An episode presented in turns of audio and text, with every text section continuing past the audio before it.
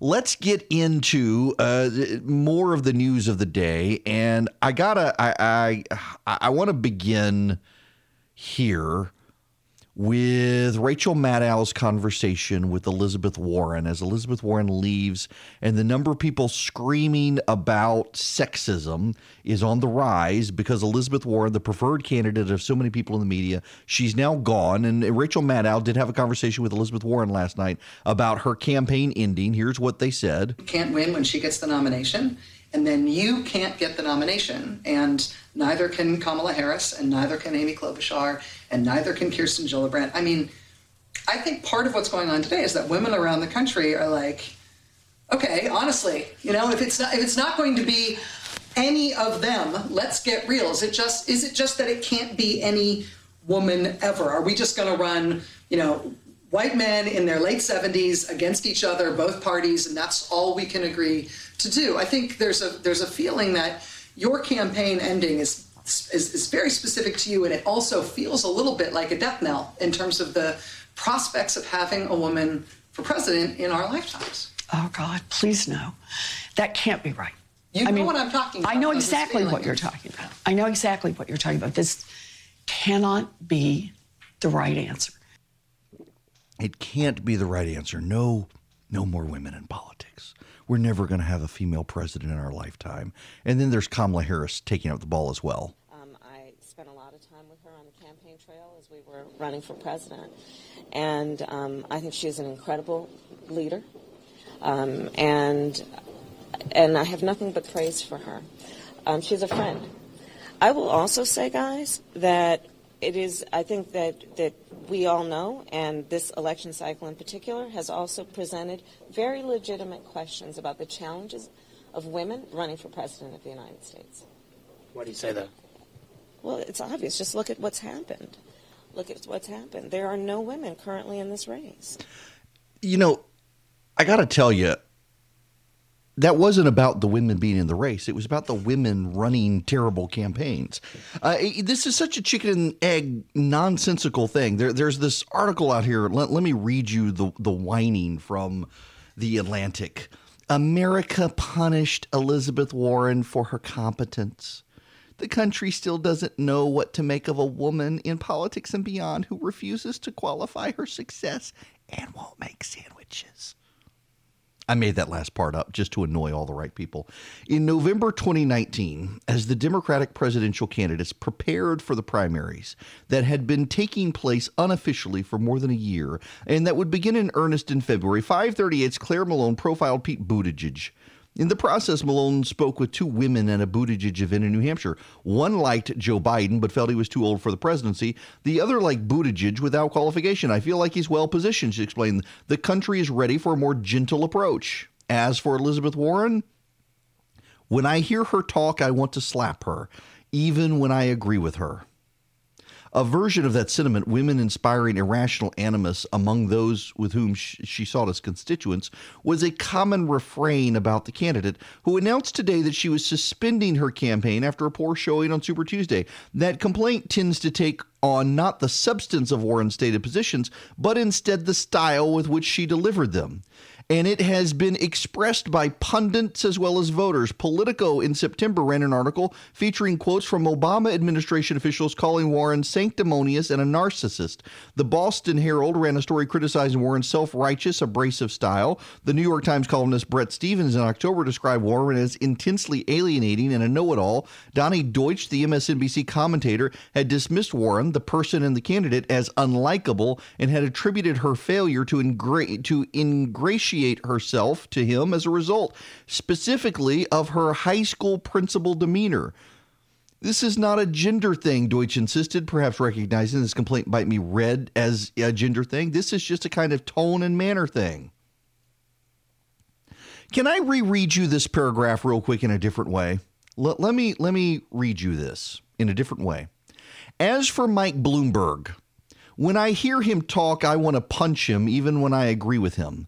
A version of that sentiment Bloomberg inspiring irrational animus among those whom he has sought as constituents was a common refrain about the candidate, who announced today that he is suspending his campaign after a poor showing on Super Tuesday.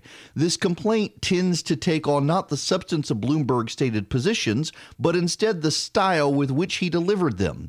And it has been expressed by pundits as well as voters. Politico in September ran an article featuring quotes from Obama administration officials calling Bloomberg sanctimonious and a narcissist. The Boston Herald ran a story criticizing Bloomberg's self righteous, abrasive style. The New York Times columnist Bret Stephens in October described Bloomberg as intensely alienating and a know it all. Donny Deutsch, the MSNBC commentator, has dismissed Bloomberg, the person and the candidate, as unlikable. I said the exact same criticisms about Bloomberg as about Warren, but no one's calling me or anyone else sexist for pointing out that Bloomberg was a narcissist and unlikable and it was all gross. His entire campaign was gross. They spent a bunch of money on advertisements, but they couldn't actually perform on the campaign trail because every time the guy opened his mouth, you realized he was a jerk. I started to say the the a hole word and caught myself. I'm live on radio. I can't say that, but you know what I mean. He came across that way. He did. So did Elizabeth Warren. And the fact that people will look at the one and not the other and say that one's sexist and this one's not, well, now suddenly it's sexist. Oh, but wait, wait, wait, wait, wait, wait. There's more on this. Trust me. There's a survey out that's going to, particularly if you believe this whole sexism nonsense, there's a survey that's out and it's going to blow your mind. It, really does. The, this sexism argument bothers me a lot because so much of the data shows it's not really sexism. Uh, and by the way, it, it highlights the the differences between men and women except men and women have something overwhelmingly in common. This is from The Guardian. This is a survey. Almost 90% of people are biased against women, according to a new index that highlights the shocking extent of the global backlash towards gender equality. Meditate on this for a moment. Let me read you again the very first phrase before the comma almost 90% of people are biased against women. Hmm. 90% of people, not men, people. That's right almost 90% of people. In other words, men and women are apparently biased against women. Despite progress, and I'm reading from this article, despite progress in closing the equality gap, 91% of men and 86% of women hold at least one bias against women in relation to politics, economics, education, violence, or reproductive rights the first gender social norm index come analyzed data from 75 countries that collectively are home to more than 80% of the global population.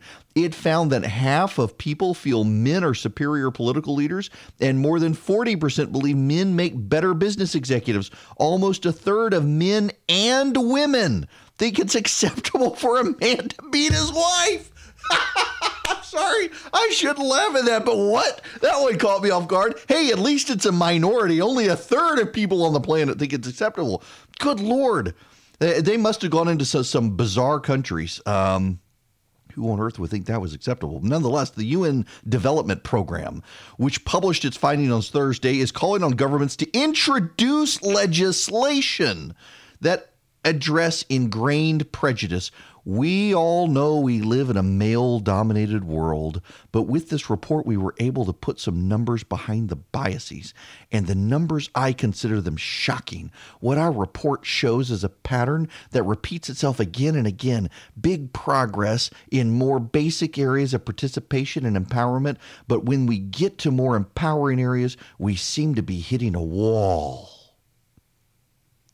The figures are based on two sets of data collected from almost 100 countries through the World Value Survey, which examines changing attitudes in almost 100 countries and how they impact on social and political life. The figures cover periods from 2005 to 2009 and 2010 to 2014, the latest year for which there's data. Of the 75 countries studied, there were only six in which a majority of people held no bias towards women.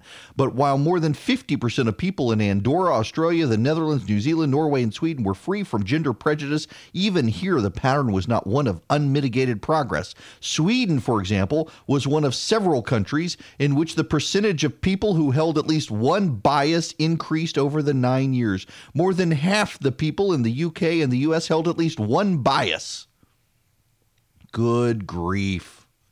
Um, by the way, you should know, and I think this is important, that this is a, a garbage survey.